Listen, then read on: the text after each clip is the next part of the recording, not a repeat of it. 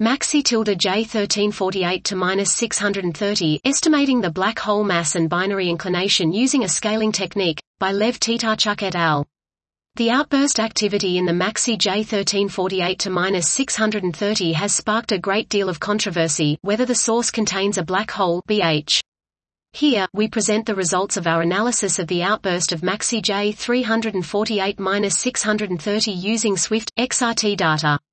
We find that energy spectra in all spectral states can be modeled using a combination of Comptonization and Gaussian ion line components.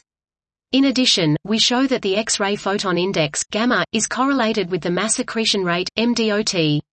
We find that Gamma increases monotonically with Mdot from the LHS to the HSS, and then saturated at Gamma 3.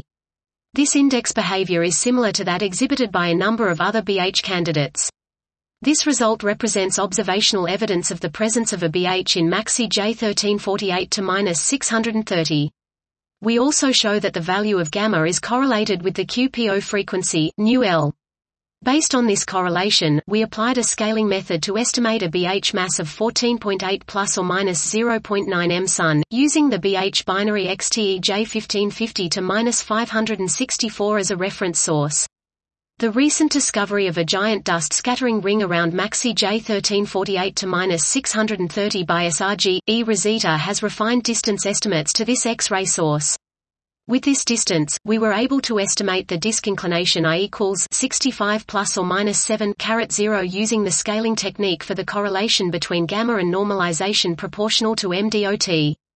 An initial decrease in kTs occurred simultaneously with an increase in the illumination fraction, f, at the start of the outburst. The Compton cloud, or corona, is very extended and, thus, the seed photons injected to the corona from the relatively far away disk region, where kTs is about 0.2–0.4 keV.